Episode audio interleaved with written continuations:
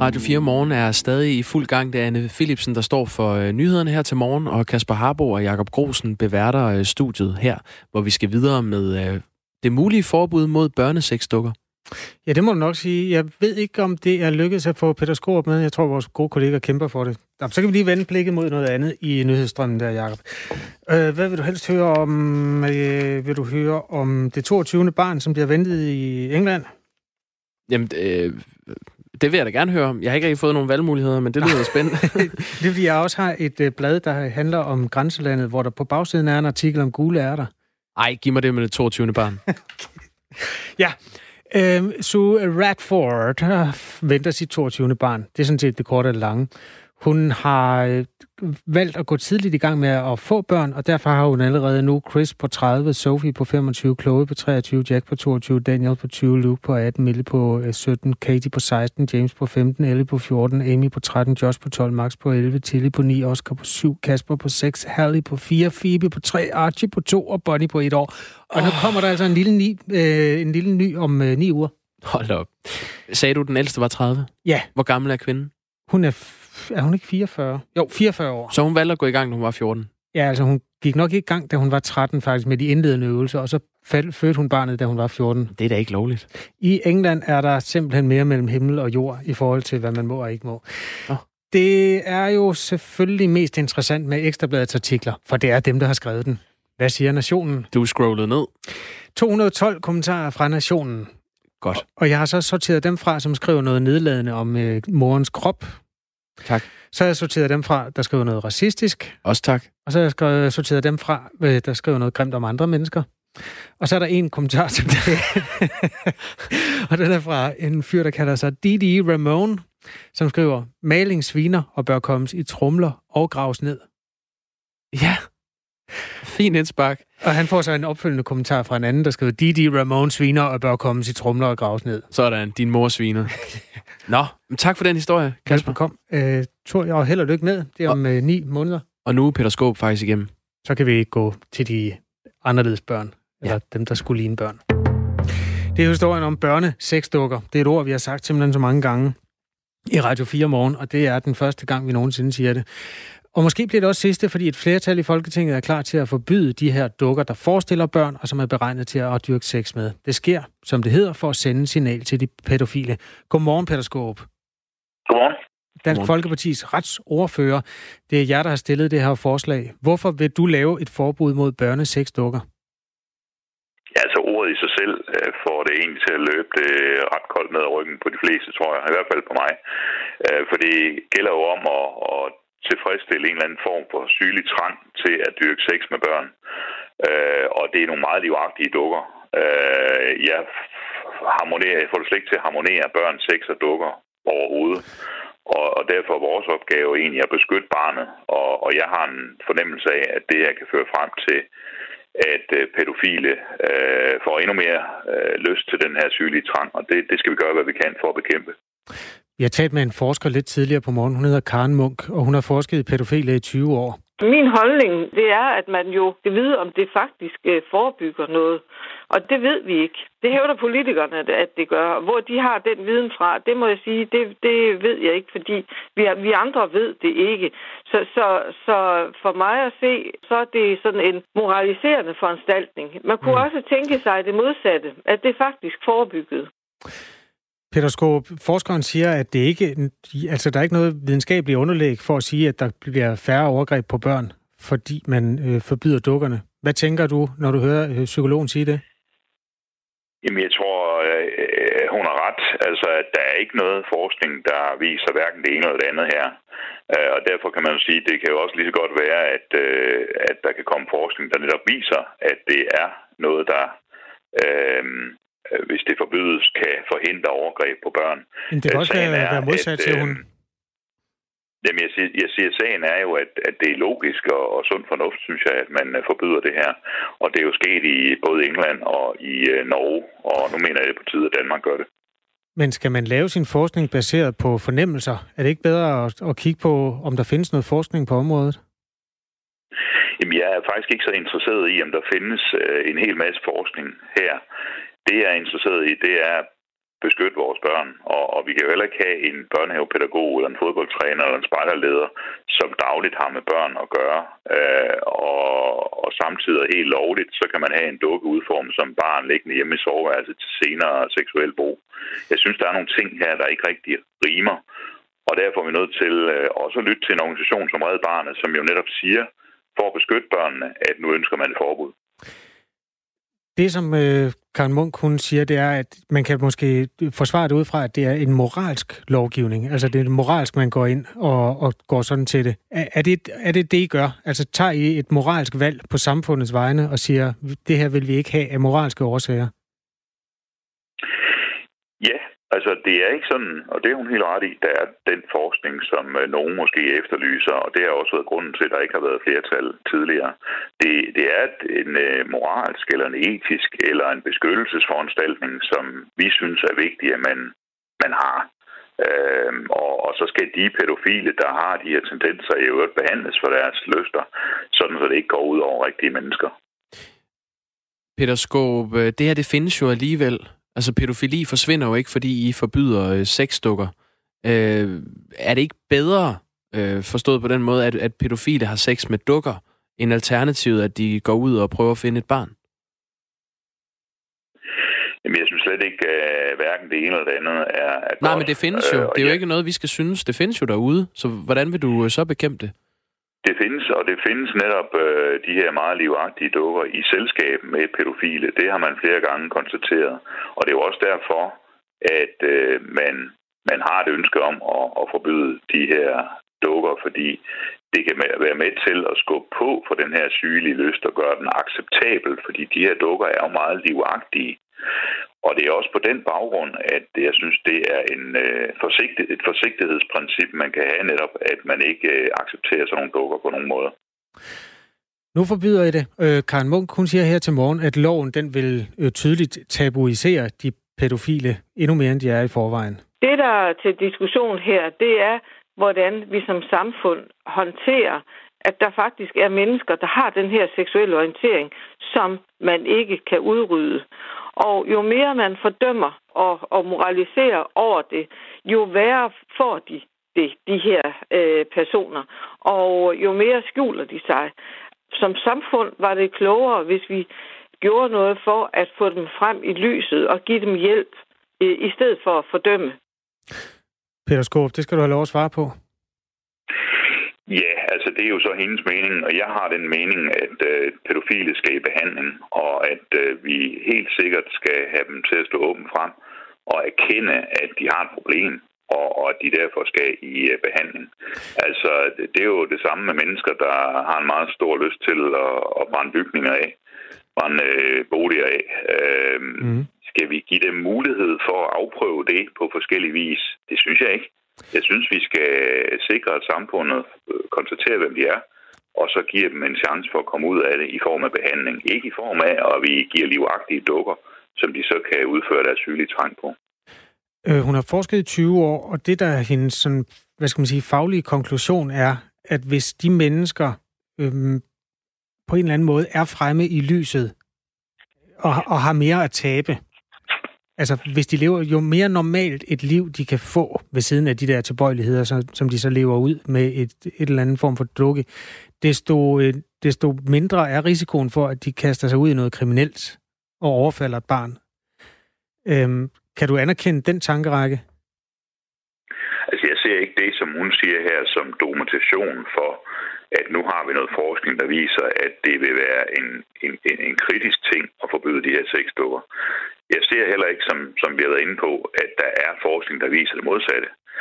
Men øh, så har vi jo så tilbage at vurdere som politikere, det er det, vi er valgt til af befolkningen.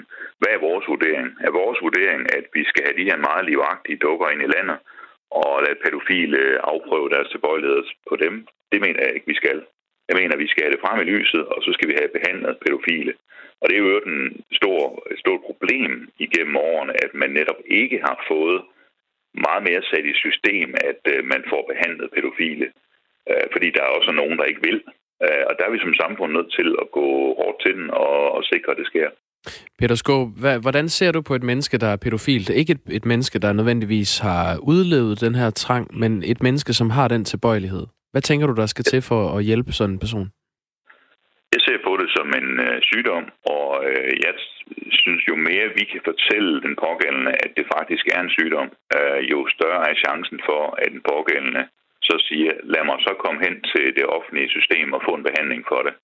Og hvad er det så, der skal ændres? Fordi lige nu er det jo lovligt at, at købe de her øh, børnesexdukker på internettet. Øh, så hvad, hvad er det med et forbud der? Hvad, hvad skal der så ellers, øh, hvordan skal der følges op? Der sender vi jo et signal til pædofile om, at øh, det er ikke acceptabelt under nogen omstændigheder, at øh, børn bliver misbrugt. Og øh, derfor er det vigtigt netop at komme frem i lyset og få den behandling, der er vigtig for, at man kan komme ud af, af det misbrug eller den sygdom, man er i. Der er som altid en masse vakse borgere, der sender sms'er ind til Radio 4 morgen. Må jeg, må jeg ikke lige tage en 3-4 stykker med dig, Peter Skåb? Selvfølgelig. Må man lave sin egen dukke? Spørger en.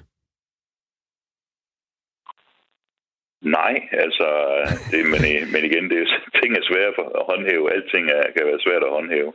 Så man kan jo selvfølgelig øh, forestille sig, at det kan være svært for politiet at banke på et privat hjem og se, er der en dukke her, der kan, der kan tænkes at være ulovligt. Ja, det bliver svært at håndhæve. Vil, vil ja. du det? Altså, hvis, øh, hvis jeg støber en i marcipan, som er øh, forestillet et barn?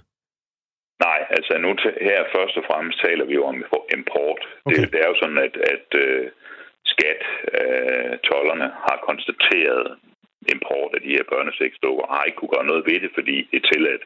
Og der er det så, at vi som politikere kan vedtage et forbud, der gør, at øh, man kan konfiskere sådan nogle børnesexdukker. Og det er så det, vi, øh, vi først og fremmest gennemfører her. Men vi kan jo ikke, vi har jo ikke adgang til private hjem øh, og en dommerkendelse, der siger, at du har muligvis sådan en liggende, nu får vi adgang til dit hjem. Måske kan de pædofile, som der står i en anden sms, måske kan de pædofile netop nøjes med en dukke, fordi de er så livagtige. Har, har I været inde i den overvejelse? At, øh... Ja, bestemt. Bestemt. Og, og der er mit svar, at øh, jo mere vi accepterer noget livagtigt, der har at gøre med sex og børn, jo værre. Fordi børn er så skrøbelige, som de er, og vi skal beskytte dem mod det, der venter dem, når de bliver voksne.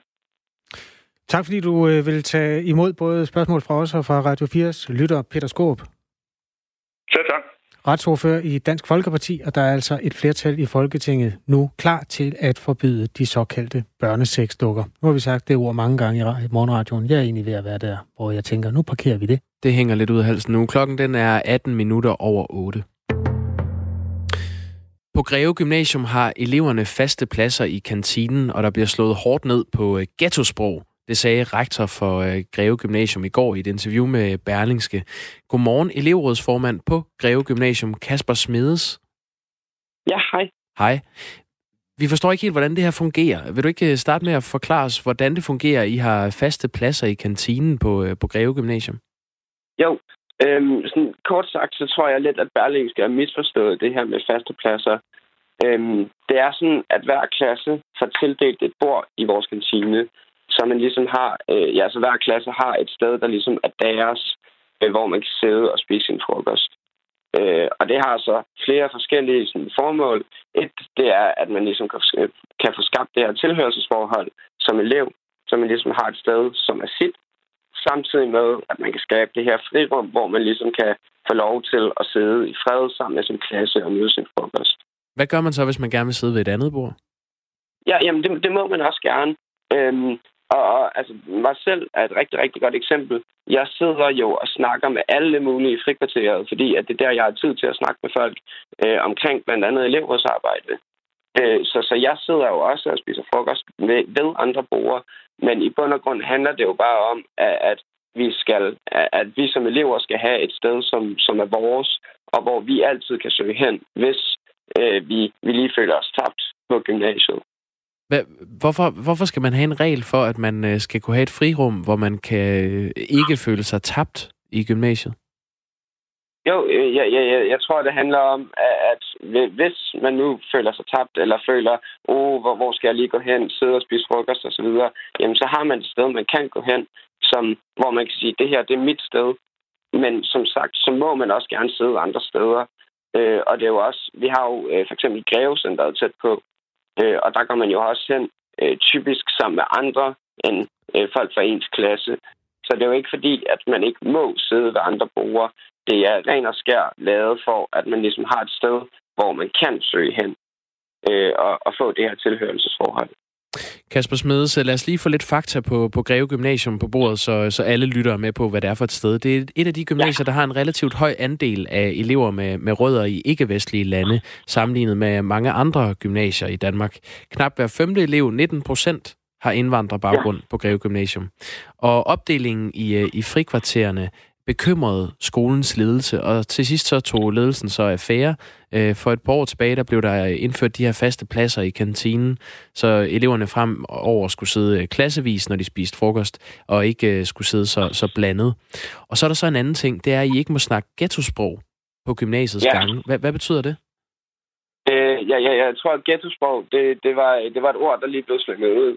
Øhm, I bund og grund, så handler det ikke om etnicitet. Øh, det handler om adfærden på skolen. Øh, og det gælder både tosprogede elever, øh, så som det gælder alle andre elever på gymnasiet. Også dem fra Strandvejen, også dem fra øh, ja, længere sydpå, fra Køge osv. Det gælder alle om, at vi skal have en god adfærd på skolen. Og ja, som sådan handler det ikke om etnicitet. Men hvad er det, hvad er det der er dårlig adfærd ved at tale frit? Øh, ja, jeg tror, at det handler om, at, øh, at vi skal skabe et studiemiljø, hvor alle kan forstå hinanden. Øh, og, og det kan man jo så også øh, afspille, altså, se i vores øh, strategi og mission. Altså et godt sted at lære, det er et godt sted at være. Øh, og, og for at du kan være et sted, hvor du kan lære, så er du nødt til at kunne forstå, hvad det er, din, for eksempel dine gruppemedlemmer øh, siger. Øh, og, og, og det handler jo bare om, at alle skal kunne være, være på samme bølge, øh, bølgelinje, så, så vi kan ja, forstå, hvad hinanden siger, og skabe det her gode studiemiljø. Var det et, et regulært problem før, at, at folk øh, sad og talte øh, sprog, men ikke øh, kunne forstå i gruppearbejdet? Øh, lige gruppearbejde ved jeg ikke. Øh, og jeg tror også, at de her regler blev lavet før min tid okay. øh, på gymnasiet. Men hvad er det så? Øh, Lad os prøve at snakke om, hvad er det, man ikke må sige? Øh, jo, jamen det, det handler jo bare om, at alle skal kunne forstå hinanden, så det handler jo bare om, at vi ikke har de her sociodialekter, hvor folk ikke kan forstå hinanden. Øh, og så, så det handler jo om, at vi skal skabe et mangfoldigt gymnasium, hvor, hvor alle kan være med, og hvor alle kan føle sig hjemme og føle, at de er en del af gymnasiet. Hvordan er man mangfoldig, hvis man ikke må snakke på den måde, øh, man taler på? Øh, mangfoldighed er jo mange ting. Øh, og, og jeg vil sige, at mangfoldighed, det er, at alle kan være med, og man ikke ekskluderer nogen. Øh, og det, som sagt, så gælder det både tosproget, som det gælder alle andre elever på gymnasiet. Er det ikke, Kasper Smedes, en, en krænkelse af jeres, øh, som, som elever, jeres øh, ytringsfrihed, at I ikke må, må tale, som I gør på gymnasiet? Øh, jeg, jeg føler ikke, det er, en, krænkelse af min ytringsfrihed, at, at jeg ikke altså, øh, må tale, som, som jeg gør. Øh, i Men nu er det vel heller ikke så meget dig, der bliver ramt af det her. Er det det? Er, der ikke, er det ikke mere nogen af dine øh, medstuderende? Som, som sagt, så handler det jo, øh, gælder det jo både tosprogede elever, som det handler øh, folk fra Sandvejen, eller generelt alle andre elever. Øh, og jeg skal jo også øh, holde min adfærd ordentligt. Øh, og det tror jeg også, at det er det, som, som medierne især er meget opsat på, det er, at det handler om etnicitet. Men det gør det altså ikke. Det handler om den generelle adfærd på gymnasierne. Men når man taler om ghettosprog, så er det vel ikke øh, den ghetto, som man forstår som, som Strandvejen, så er det vel mere øh, et andet område, et lidt mere socialt belastet område? Øh, det kunne det være, men det kunne også være Strandvejen. Altså, det, det, ghetto, det er jo eller, øh, generelt så handler det jo bare om, at vi ikke skal skabe et A- og et B-hold, eller et C- og et D-hold, men det er, at vi skal have et samlet hold, hvor alle kan være med, og hvor der er ingen, der føler sig ekskluderet fra gymnasiet. Øhm, og det mener jeg, såvel som skolens øh, ledelse, at det kan vi blandt andet gøre ved at sige, jamen alle skal kunne forstå hinanden. Og derfor så forbyde, eller ikke forbyde, men, men ligesom sige, at alle skal kunne snakke sammen med hinanden og snakke respektfuldt og, og så videre over for hinanden. Det sagde elevrådsformand på Greve Gymnasium, Kasper Smedes. Tak fordi du var med her, Kasper. Ja, tusind tak, fordi jeg må, må, måtte være med. Det er godt. God fredag. Jo, tak. Nu skal vi til øh, Tyskland og et godt stykke ned. Det er Thüringen, øh, der ligger dernede, delstaten Thüringen. Der blev onsdag valgt en ministerpræsident, som kommer fra det liberale parti FDP. Det er sådan set bare begyndelsen på det her, fordi FDP, det er oversat til danske forhold, er det sådan noget, der minder lidt om Venstre. Det, der var kontroversielt, var, at han blev valgt ind med øh, støtte og stemmer fra det højre radikale parti Alternative für Deutschland, som ellers har befundet sig i en slags politisk skammekrog i hele Tyskland, siden det blev opfundet. Alternative für Deutschland, det kan måske bedst sammenlignes med sådan en blanding af stram kurs og nye borgerlige. Altså et meget højorienteret parti. Og det her, det førte til vrede og kritik i hele Tyskland, spontane reaktioner, også i Berlin. Forbundskansler Angela Merkel, der var på rejse, hun kritiserede FDP i Thüringen, og øh, al den her kritik førte så til et døgn efter, at ham, Thomas Kemmerich, han var blevet øh, ministerpræsident, jamen der blev der udskrevet nyvalg, og Thomas Kemmerich, der han har trukket sig som lokal leder af partiet. Det her det udstiller jo altså, hvor meget uenighed der er mellem AFD, Alternative für Deutschland, og alle de andre etablerede partier. De andre partier mener, at det er et øh, parti, der grænser til fascisme og antidemokratisk, og det er derfor, det har udløst sådan et rammeskrig at man i en kort overgang lukkede partiet ind i varmen. Nu skal vi hilse på Flemming Meier, der er landspolitisk formand for det danske mindretalsparti i Slesvig-Holsten. Godmorgen. Godmorgen. Alternative für Deutschland sidder også i Slesvig-Holstens parlament med fem mandater, hvor du sidder. Hvorfor er det, at andre partier har så svært ved at tale med dem? Jamen altså, vi har jo en meget, meget principiel holdning om, at højre radikale og nazister, dem arbejder vi ikke sammen med. Og der er vi heldigvis meget, meget enige i landdagen. Det gælder alle demokratiske partier, at vi siger, at samarbejde med AFD, det er umuligt. Øh, og øh, det er mennesker, vi jo heller ikke på nogen som helst måde kan stole på. Vi oplever det gang på gang, når de står på talerstolen, at de starter på et meget mildt sted, og ender altid der, hvor det så er antisemitisme, antiziganisme, fremmedhad, mm. had, hvor de taler mod mindretal og mod handicappede. Så vi kender det spil, og der er det vigtigt, at demokrater kører en klar linje.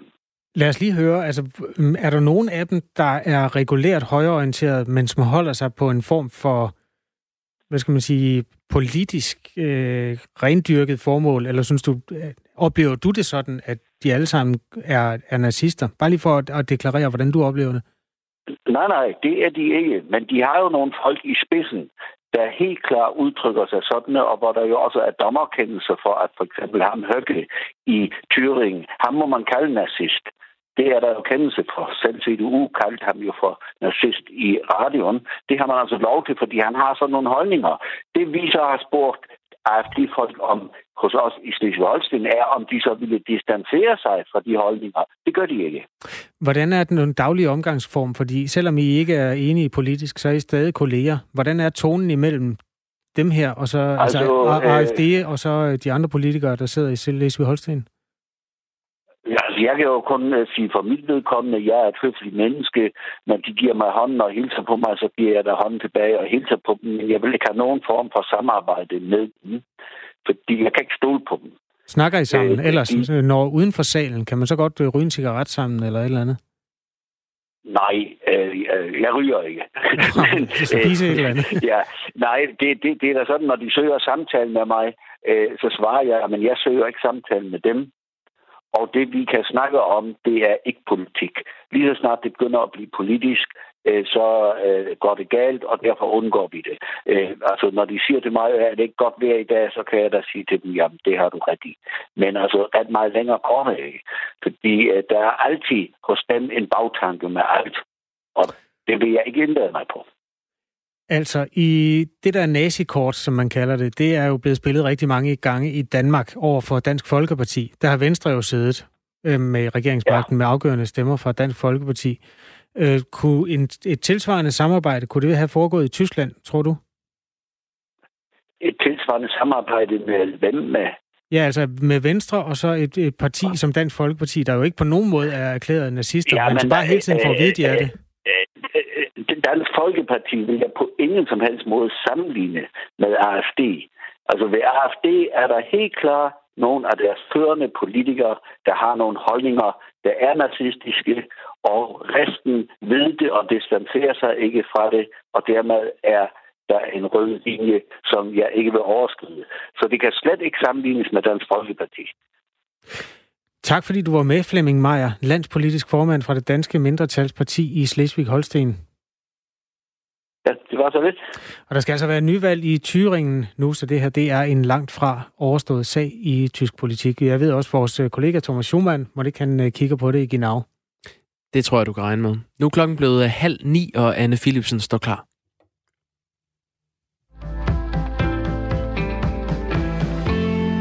En debat om hovedbeklædning i forsvaret deler vandene på Christiansborg i dag.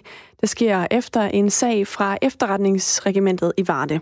Her der var en 19-årig muslimsk kvinde begyndt på herrens basisuddannelse. Det er det, der også er kendt som værnepligten. Kvinden bærer hovedbeklædningen hijab. Der er et tørklæde, der dækker håret, men lader ansigtet være frit. Men efter fire dage hos efterretningsregimentet på Varde Kaserne, fik hun besked om enten at tage sit tørklæde af eller rejse hjem. Det skriver Avisen Danmark. I herren der er der fem hovedbeklædninger, som soldaterne må bære, og hijab er ikke en af dem. Oberst Sanne Lund, der er chef for Forsvarskommandoens kommunikationsafdeling, siger, at muslimer er hjertens velkomne i forsvaret, men uniformsreglerne er ufravigelige. SF og Radikal Radikale Venstre mener, at uniformsbestemmelserne burde kunne rumme en hijab, og SF's forsvarsordfører Anne Valentina Bertelsen opfordrer forsvaret til at opdatere uniformsbestemmelserne. Men forsvarsminister Trine Bremsen afviser at ændre i uniformsreglerne, og det får ros fra Dansk Folkepartis næstformand Søren Espersen, der også er kommitteret i hjemmeværnet. Vi har haft diskussionen før, i, både i forsvaret og også i hjemmeværnet øvrigt, og, og, og det, det er øh, glimrende, at forsvarsministeren står fast på det her. Vi, vi, vi, kan, vi kan ikke have særlige øh, uniformer i, i forsvaret. Også fordi ordet uniform, det betyder ensretning. Øh, at man simpelthen alle sammen optræder som en et fælles styrke, og der kan det ikke nytte noget, at man, at man skilter øh, så tydeligt øh, med sin religion, som tilfældet er her. Forsvarsminister Trine Bremsen siger til Avisen Danmark, at det er en bred skare af unge mennesker, vi får ind i forsvaret. Der er sandsynligvis mange ønsker til, hvordan man går klædt, og det handler både om sikkerhed og ensartethed, og om ikke at sende et signal, siger Trine Bremsen. Langt størstedelen af den danske sojaimport til blandt andet dyrefoder truer regnskoven. Det fremgår af en ny rapport fra Institut for Fødevare og Ressourceøkonomi ved Københavns Universitet. Danmark er en af de største importører af sojaskrå i Europa, og det bliver blandt andet brugt som foder til svin. Sidste år importerede Danmark ca. 1,8 millioner ton soja, og det blev produceret på et areal på 600.000 hektar jord, det svarer til to gange Fyns areal. Men problemet er, at dyrkningen af soja i Sydamerika det ofte er ens betydende med, at dele af regnskoven bliver inddraget for at skabe plads til markerne. Og 71 procent af den samlede sojaimport til Danmark er konventionelt dyrket, og kan altså ifølge rapporten her stamme fra produktioner i Sydamerika, hvor man har ryddet skov for at gøre plads til soja, lyder det.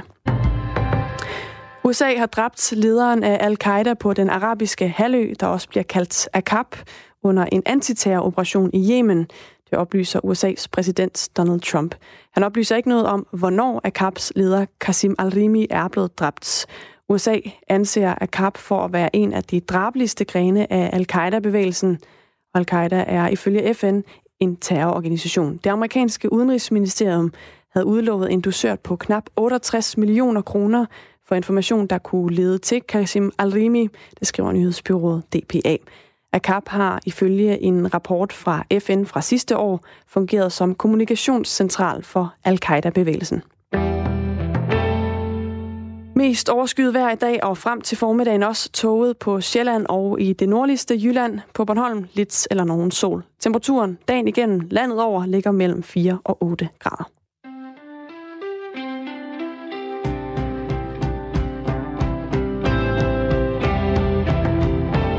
Det her er Radio 4 Morgen. Der er en sms fra Tommy Ligård, der skriver, har du beviser for, at Dansk Folkeparti er et naziparti? Er der en, der sp- altså, det spørger han om. Og tilføjer, ordet er til synlædende frit, når det gælder Dansk Folkeparti. Ja. Men det var jo ikke blevet sagt. Nej, det, det, nej, det er det ikke. Øhm, tværtimod, Det er Tommy. Det, ja, Tommy mener, at det er blevet sagt, at Dansk Folkeparti er et nazistparti. Jeg tror faktisk, der er blevet sagt det modsatte. Men det, der blev sagt, var, at Dansk Folkeparti er nok det danske parti, der hyppigst har måttet høre på sammenligningen med nazisterne. Historisk set, der er kommet nogle nye til, sådan Det er i rigtigt. de senere år, der har fået det skudt i skoene lidt flere gange. Men Nå. 25 års nazikort skal man ikke øh, underkende i den sammenhæng. man ikke kæmpe sig af. Den, den optælling tager vi på et andet tidspunkt. Det kan du regne med. Øhm, nu vender vi snuden mod øh, coronavirus og øh, Kina. Vi har jo løbende talt om den her alvorlige coronavirus, som øh, 28.300 mennesker nu er blevet smittet med. Langt de fleste tilfælde øh, er sket i Kina. Der er også øh, fundet tilfælde i både Europa og i USA. Og i går oplyste Storbritannien, at en tredje person i Storbritannien har fået konstateret det her virus. Øh, godmorgen, Philip Rowan. Godmorgen. dansk studerende bosat i Beijing. Øhm, fortæl os lige, der, der er sket noget i, i løbet af natten. Hvad er det, der er sket i Kina? Jamen det, der er sket, det er, at vi, øh, vi er her på, vi er på anden måned i øh, coronavirus-affæren, og øh, det hele det startede jo tilbage i december, da der var en gruppe unge læger, øh, som i en øh, privat beskedgruppe advarede om, at der var et nyt SARS under oprejsning. Øhm, og de fik så en, øh, en skrab reprimande af politiet om, at de ikke skulle sprede rygter. De er så senere blevet bevist, at, øh, at det de sagde dengang, det var jo rigtigt, at der var en, en, en SARS-lignende, en coronavirus under opsejling i, i byen Wuhan. Men ham her den unge læge, Li Wenliang, som var en af de her læger, der, øh, der spredte de her rygter dengang og fik en reprimande, han var, han er imellem, han var i mellemtiden blevet smittet øh, med coronavirus. Og det, der så skete i løbet af natten her, det er, at han er, han er gået bort øh, på et hospital i Wuhan. Øhm, og det er sket under nogle, øh, nogle mærkelige omstændigheder. Så i går aftes, der går øh, der er det her hospital ud og sige, at, øh, at han er død øh, omkring kl. 11. Så går der en halv times tid, og så trækker de den besked tilbage om, at han er ikke, ikke død, og han er under genoplevning. Øhm, og, det, og det står så ved indtil klokken lidt i tre i nat, hvor, øh, hvor de så melder ind igen og siger, at nu er han altså død. Øhm, og på det tidspunkt, så har det her spredt sig som en, øh, en steppebrand ud over det kinesiske internet. Så, øh, så alle er bevidste om, at han er død, og folk går i gang med at diskutere, hvorfor det er, at de har trukket frem og tilbage i meddelelserne om, hvorvidt han er død eller ej. Og der er mange, der beskylder myndighederne for at dække over hans død. Altså det her med at sige det midt om natten, det vil sørge for, at der er færre, der får øje på, at, øh, at ham er, han er død. Ved man noget om, hvorfor det her hospital har trukket øh, den øh, dødsbekræftelse tilbage, og så først øh, melder det ud igen i nat? Altså, der, der, der, den her teori om, at, øh, om at øh, de vil dække over, øh, sørge for, at færrest mulige mennesker så, øh, så at, ham, øh, at øh, Li Wenliang var død. Øh, det, det er det rationale, der, der ligesom, der, de, har fået, de har fået lagt på sig nu. Men der er ikke nogen, der reelt ved det. Vi ved bare, at øh, WHO, altså Verdens Sundhedsorganisation, de tweetede i går aftes, at, øh, at øh, en kondolence til den her doktor, men som de også har slettet. Øh, Altså det her, at, øh, at Li Wenliang, at han er, er død af coronavirus, øh, det er jo en nyhed, der er blevet spredt i, i hele verden hen over natten. Øh, New York Times har også øh, skrevet om det. Hvordan har reaktionen været i øh, Kina? Det er ulig noget, jeg nogensinde har set. Altså, jeg har været her i, i godt, over, godt over to år snart. Ikke? Øh, og da jeg vågnede i morges øh, klokken 6, øh, der, altså, alle, alle sociale medier, de, øh, de var fyldt med nyheden om, at, øh, om, at øh, han var død. Og det, er, og det er på en helt anden offentlig måde, end jeg nogensinde har set før. Øh, der var folk, der citerede Solzhenitsyn og sagde, at, øh, at Hvem- et system, er det? der blev ved med at lyve Hvem er det, Philip Rowan? Det, det er du nødt til lige at sige. Det er den her russiske, russiske, øh, sovjetiske forfatter, der, øh, der skrev meget kritisk om, øh, om øh, Sovjetunionen øh, tilbage øh, i, i, i de tidlige år det, og endte med at tage eksil i USA, før han vendte tilbage efter Sovjetunionens fald. Men det, det er for egentlig for at sige, at det er sådan en, øh, det er en af de her frihedsforfattere, som også modtog, modtog, øh, modtog tog Nobelprisen øh, for sit, øh, for sit øh, samfundskritiske øh, litteratur. Så det er, bare, det er bare ret unormalt, at folk de deler sådan mennesker her. Der har også været, der har også været andre stærke med der, sådan noget som at øh, øh, husk din vrede, øh, har jeg set skrevet mange steder, og øh, øh, øh det, øh, ham her, øh, Liu, Li Wenliang, som er død, han, han nåede at give et interview til et kinesisk medie, der hedder Taixin, øh, for et par uger siden, hvor han sagde, at et sundt samfund har mere end én stemme. Det lyder meget poetisk på kinesisk, og det er så gået øh, viralt her i løbet af natten. Øh, og det, er, og det, det, er, det er alle, der deler det her. Altså det er det, der er interessant. Det er ikke kun øh, mine universitetsvenner og professorer osv. Det er en af mine venner, der lever af at sælge falske easy sneaks. Han delte et, et, øh, et billede omkring det her, ikke? Du har nogle interessante venner i Kina. øh, Philip, kan du ikke lige sætte nogle ord på, hvorfor er det, at, at det her det antænder en vrede, som er helt uh, ulige noget, du, du ellers har set? Jeg tror, det har noget med det svigt at gøre, som de ser det som. Altså, de mange kinesere, de har den her kontrakt med, øh, med partiet om, at øh, de bliver beskyttet, og de bliver rigere og rigere, og så skal, så skal de nok lade være med at blande sig i det politiske. Under den her coronavirus, der viser det sig så, at at, at partiet og regeringen har ikke, har ikke taget sig ordentligt omkring dem. De har dækket over det her coronavirusudbrud. Og det, og det, og det, det, det får folk til at miste den, den tillid til, øh, til det system, som egentlig har eksisteret i næsten de sidste 40 år uafbrudt, ikke? Med, med, med, med få tilfælde indimellem. Og helt kort her til sidst, øh, hvad, hvad har regeringens øh, svar været på det her? Øh, jamen, der kommer, der kommer mere og mere censur. Øh, der var blandt andet nogle hashtags, som direkte kaldte på ytringsfrihed, og de, de er væk nu. De var allerede væk i morges. Øh, og de, de, det, det regeringen de kæmper med nu her, det er at finde den der balance imellem, hvor meget skal de gøre. ikke? Fordi det er ikke ligesom i Iran, hvor de bare lukker internet, internettet ned fra over og øh, lige pludselig. Øh, det tør de simpelthen ikke. Øh, så det bliver en balancegang mellem at censurere det stille og roligt, og jeg læste lige et, øh, et propaganda-memo her ud af propagandaministeriet, der sagde, at øh, statsmedierne de skal rapportere på det her, men de skal lukke kommentarsporene, og de skal citere meget sobert og direkte, og så langsomt udfase nyheden. Kommer det simpelthen fra myndighederne? Ja, der er nogle, der er nogle af de her propagandamyndigheder, øh, som, øh, som liger de her propagandamemoer ud til, ud til forskellige internetsider. Tak for analysen, øh, Philip Rowan. Selv tak. Dansk studerende bosat i Beijing. Du hører Radio 4 morgen, og inden vi går videre, så bliver jeg nødt til at lige...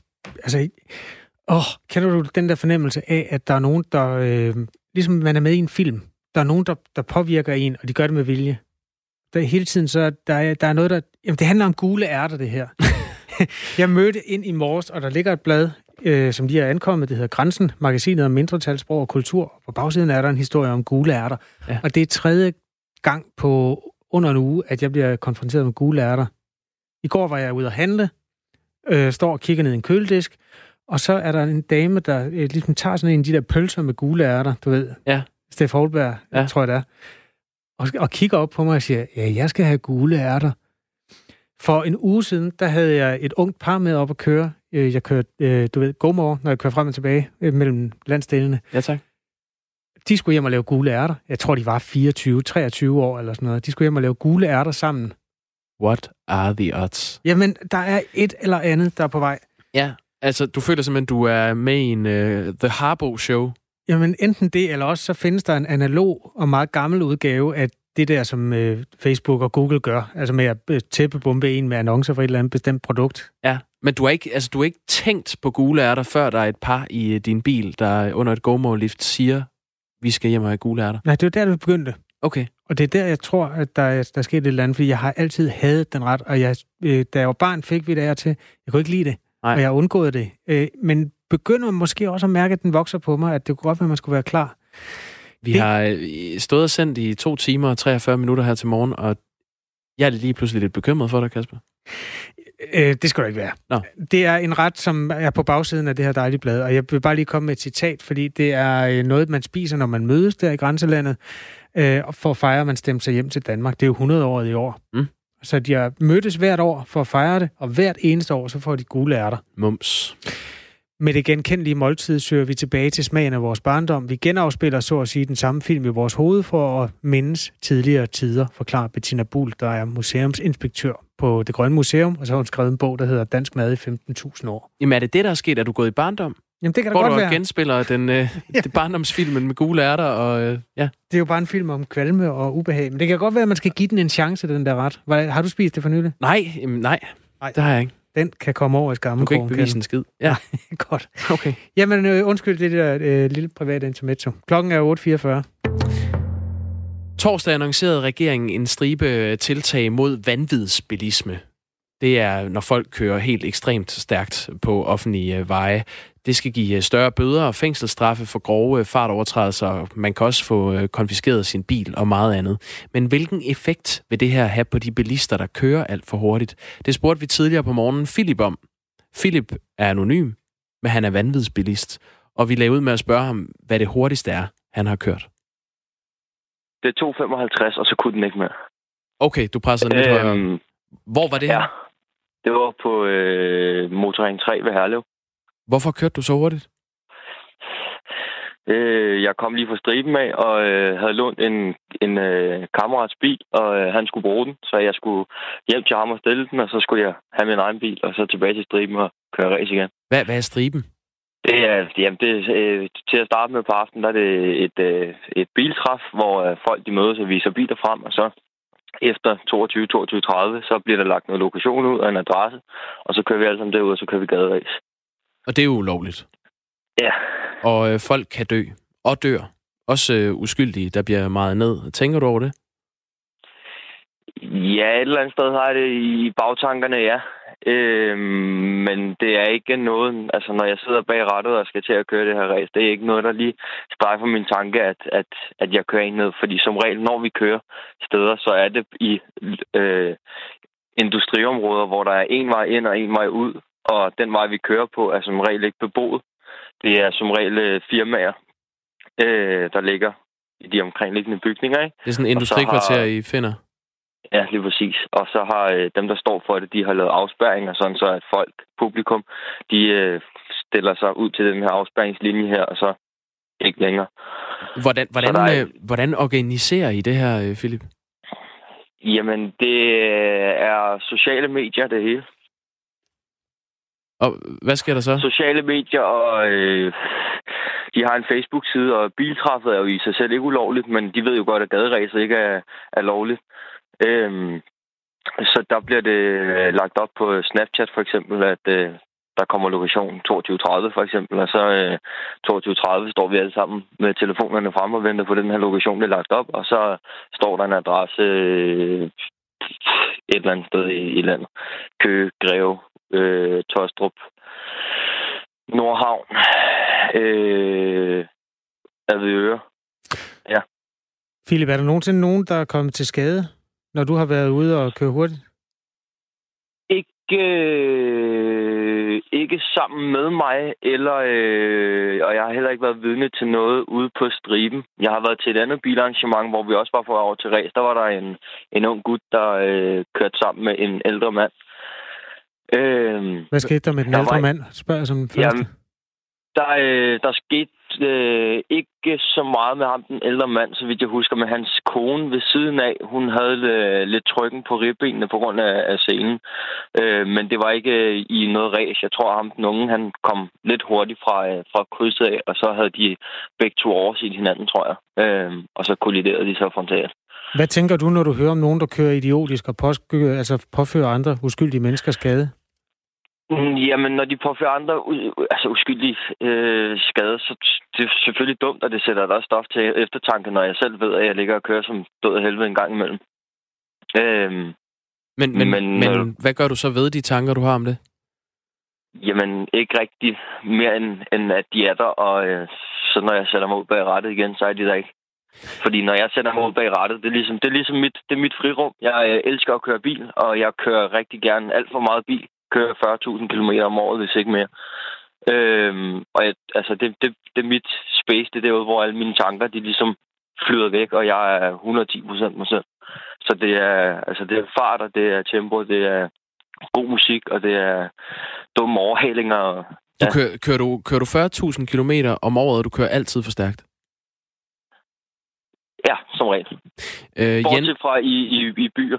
Ja. Der, er, der er, fordi at jeg vil ikke have det på mig, og jeg ved selvfølgelig godt, at det kan gå galt på motorvej og landevej, men i byer ved jeg, at der er større chance for, altså der er en skole, der er børnehaver, der er vuggestuer, der er øh, mor og far, der arbejder, øh, altså, så der ved jeg, at der er større risiko for, at hvis jeg kommer blæsende med 140 ind igennem en by, at der er større risiko for, at jeg kører lille lise ned, end der er, at jeg rammer lille lise ud på motorvejen. Philip, har du det en lille smule ekstra fedt, når du laver en overhaling, der er farlig? Man får da et, et, et lille kick, der, er- der, er- der, er- der, er- der er fedt, men, men andet er det faktisk ikke. Og, og jeg ved jo også godt, det er dumt, men Så, så det er i virkeligheden en del af drivkraften er også, at, at der er en risiko for, at det her det ender i en ulykke. Altså det er noget af det, der gør det, der får blodet til at rulle lidt raskere i årene på dig. det kan godt være, at der er noget i underbevidstheden, ja, der, der, der, der siger det. Philip Jens har skrevet ind, vil Philip kunne leve med sig selv, hvis han med 255 i timen pløjer en hel familie i smadret? Nej, det vil jeg ikke. Det, det er, jo, det er jo en reel risiko, når du kører så ja, hurtigt. og, ja, og, og, og Jens har... Ja, og du har ret. Det, det er rigtigt nok. Hvis jeg kommer kørende en dag med så høj fart, og jeg brager ind i en uh, stationcar, så... Uh, ja. Men skulle du så ikke tage at holde op jeg, med det? Både, både, både og jo. Altså, jeg ved godt, jeg er pisse dum at høre på, men uh, jeg synes, det er sjovt, og uh, jeg tager mine forhold, når jeg, når jeg gør det. Hvad er det for ikke, nogle forbehold, du tager? Jamen, det er nemlig altså, motorvej, landevej. Jeg skal være sikker på, at der ikke... Altså, som regel, så er jeg sikker på, at der ikke er nogen. Eller så sørger jeg for, at jeg har plads til at, til at gøre det. Og det er ikke, jeg ligger ikke og... Jo, når jeg laver dumme overhalinger, så er der som regel sammen med kammerater, vi ligger og presser hinanden. Øhm, men jeg gør det som regel ikke, når jeg er alene. Der er det bare hastigheden, der, der godt må være, var der opad. Er du nogensinde påvirket, når du øh, kører rødent? Nej. Det tror jeg, du skal have ros for. Det er måske også den første ting, hvor der er sådan en form for... Det er nok det eneste, du skal have ros for. Regeringen, Ej, det, øh, det er jeg sgu ikke. Nej, regeringen vil jo sætte hårdere ind øh, for at stoppe folk som dig, der kører alt, alt, alt for stærkt. Øh, grove fartovertrædelser i førstegangstilfælde skal give 20 dages ubetinget fængsel plus konfiskeret bil på stedet. Og fremover skal særligt grove overtrædelser i førstegangstilfælde give øh, ja, de her 20, øh, 20 dages ubetinget fængsel, og så kørekortet kan frakendes i minimum tre år. Øhm, hvis man kører trods frakendelse af kørekortet for vanvidsbilisme, så giver det øh, de her 20 dages ubetinget fængsel også. I dag er straffen bare en bøde. Øhm, vil det her få dig til at sænke farten?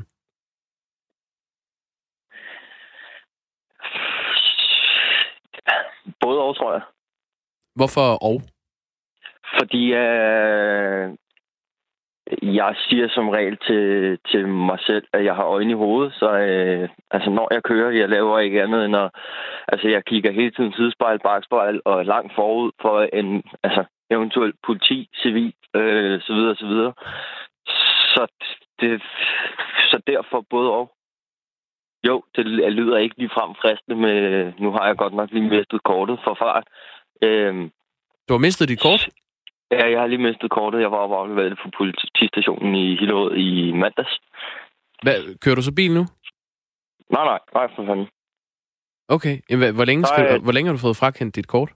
Jamen, det er inden for de første tre år, så det er bare et øh, kørselsforbud. Så, så snart øh, at øh, jeg har fat i en kørelærer med en ordentlig pris, så øh, skal han øh, eller hun lige ringe ind til politiet og høre, om jeg er godkendt, så hvis jeg har forstået. Og når jeg så er godkendt, så øh, kan jeg tage det igen. Det gode spørgsmål Ja, er jo, Philip, øh, hvorfor, hvorfor blev, fik du det frakendt?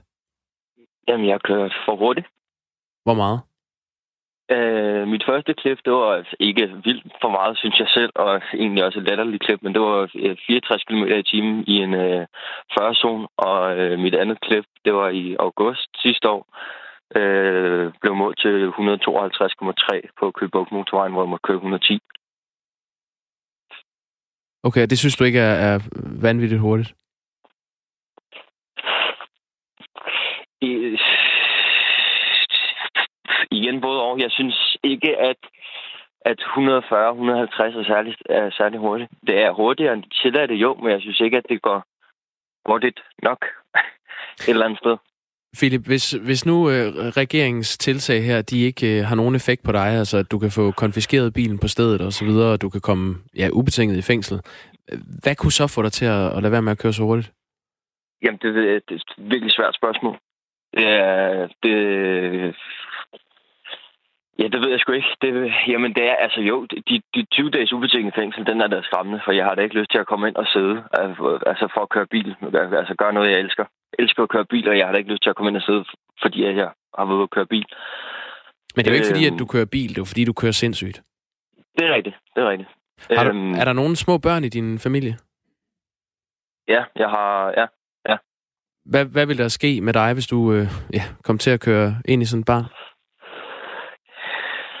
Jamen, jeg vil jeg vil sgu nok gå psykisk ned, for at være ærlig. Jeg vil da nok, jeg, vil, altså, jeg elsker børn, og jeg, jeg elsker min jæs, og jeg elsker min lille søster, og jeg elsker, altså, der er, ja, elsker små børn, og jeg vil også gerne selv have, have flere børn. Øhm, og jeg vil da selvfølgelig have det super nederen med mig selv, og jeg vil da, jeg vil aldrig nogensinde kunne tilgive mig selv. Jeg vil aldrig nogensinde altså, øh, kunne stå over for den her familie her og, og sige, altså det, ja, nej.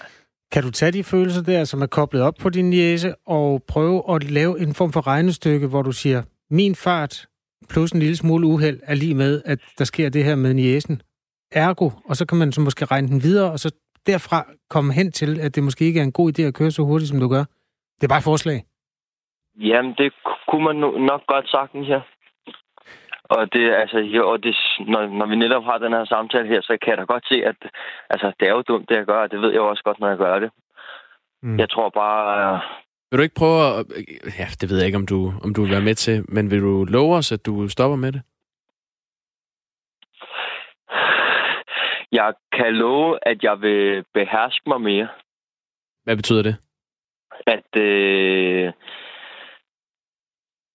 at, øh, ja, hvad, hvad, hvad fanden vil det betyde? Det vil betyde, at, øh, at øh, jeg nok skal køre langsommere, og at, øh, at jeg øh, ikke gør det på offentlig vej. Fordi jeg har heller ikke lyst til at miste mit kørekort igen. Det er simpelthen, jeg føler mig som, altså jeg føler mig totalt fanget. Så øh, Philip, du kan lige få en strive sms'er fra Radio 4's lytter og slutte af med. De er ikke alle sammen helt pjattet med dig, men det vidste du sikkert godt, at det ville være sådan, det var. Ja. Øhm, find Philip, tag hans kørekort og send ham i behandling, foreslår Anders. Ja. Ham, den unge gut, er der ganske uden for pædagogisk rækkevidde. Han er da ligeglad med alle andre end ham selv. Lang fængselsstraf og aldrig mere kørekort. Det er Kenneth fra Tisted. Ja. Øh, det nye indgreb mod vendvidskørsel tror jeg ikke gør dem til bedre bilister. Det viser de bødetakster, vi har i dag skriver en anden. Ja, så er der en, der mener, at 20 dage er alt for lidt i fængsel. Ja. Må jeg ikke slutte øh, ved det, der kommentaren i den første, Philip? Altså, er du i virkeligheden en lille smule afhængig af noget, som du kunne blive vendet af med, hvis du kom i behandling? Mm, nej, det tror jeg sgu ikke. Det fortalte Philip, som er en af de øh, vanvidsbilister, regeringen nu vil slå hårdere ned på. Der er kommet flere sms'er, bare mens vi har genhørt uh, Philips guldkorn. Uh, Philip må søge hjælp. Det er idioter som ham, jeg møder hver dag på vejene. Det er uansvarligt at lade ham køre bilen, når han åbenlyst er udulig til det, står der i en sms. Og Kai skriver, der var en gang, hvor hastighed var fri, men selvfølgelig skal lov holdes. Hvis man meget gerne vil køre rigtig hurtigt, så skal man tage ned til Tyskland, fordi der er øh, sådan nogle strækninger, hvor man må køre lige præcis så meget, som remmer og tøj kan holde. Og det siger jeg også, fordi der er ny udvikling i den tyske politikhistorie, vi var ombord i for lidt siden. Ja, kan du lige recappe? Det forlød jo, at øh, Alternative for Deutschland, det højre radikale parti, øh, havde øh, lagt stemmer til en noget, der svarer til en slags venstremand, som så var blevet ministerpræsident i delstaten Thüringen. Han havde fået så meget øh, ballade over det, at han var øh, trådt tilbage igen. Og det forlød, at der skulle udskrives en nyvalg. Altså man skulle simpelthen til stemmeurnerne, som det så smukt hedder, en gang til. Men mm. Øh, det, der er seneste udvikling, siger Thomas Schumann, vores øh, gode kollega, der sender Genau om tirsdagen. Genau. Han siger, at øh, det tyder på, at man nu faktisk vil give magten til Linke, altså et parti, der svarer til enhedslisten. Ja. altså fra, fra det her parti, der svarer til Venstre, de siger, okay, vi skal alligevel ikke selv være ministerpræsident, og undskyld at det dumme, vi har lavet. Vi tager bare og gør den her lokale øh, Pernille Skipper-type til øh, ministerpræsident, for det vil vi hellere. Forvirringen er total syd ja, for grænsen. men nazikortet er stærkere på de kanter. Lad os bare sige det på den måde. Kasper, vi kan lige nå en øh, glædelig nyhed. Den er tilbage. Nyheden?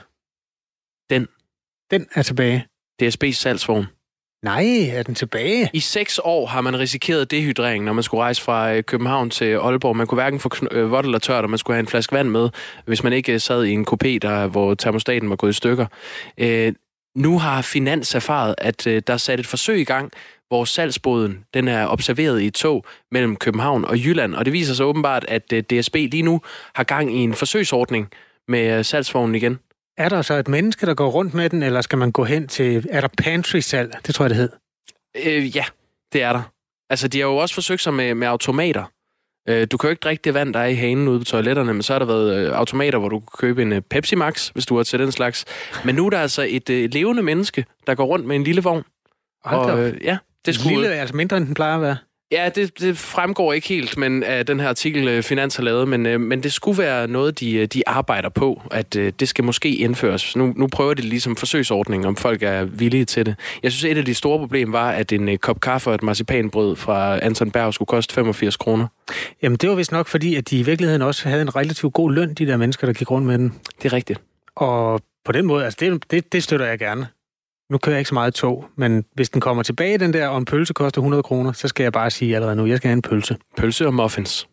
Jamen, det er glædeligt. Så tillykke til de rejsende. Vi har en ting tilbage at sige, og det er, at øh, vi håber, at folk, der hører Radio 4, de får en rigtig god fredag. Det er nemlig rigtigt. God weekend, når I kommer dertil.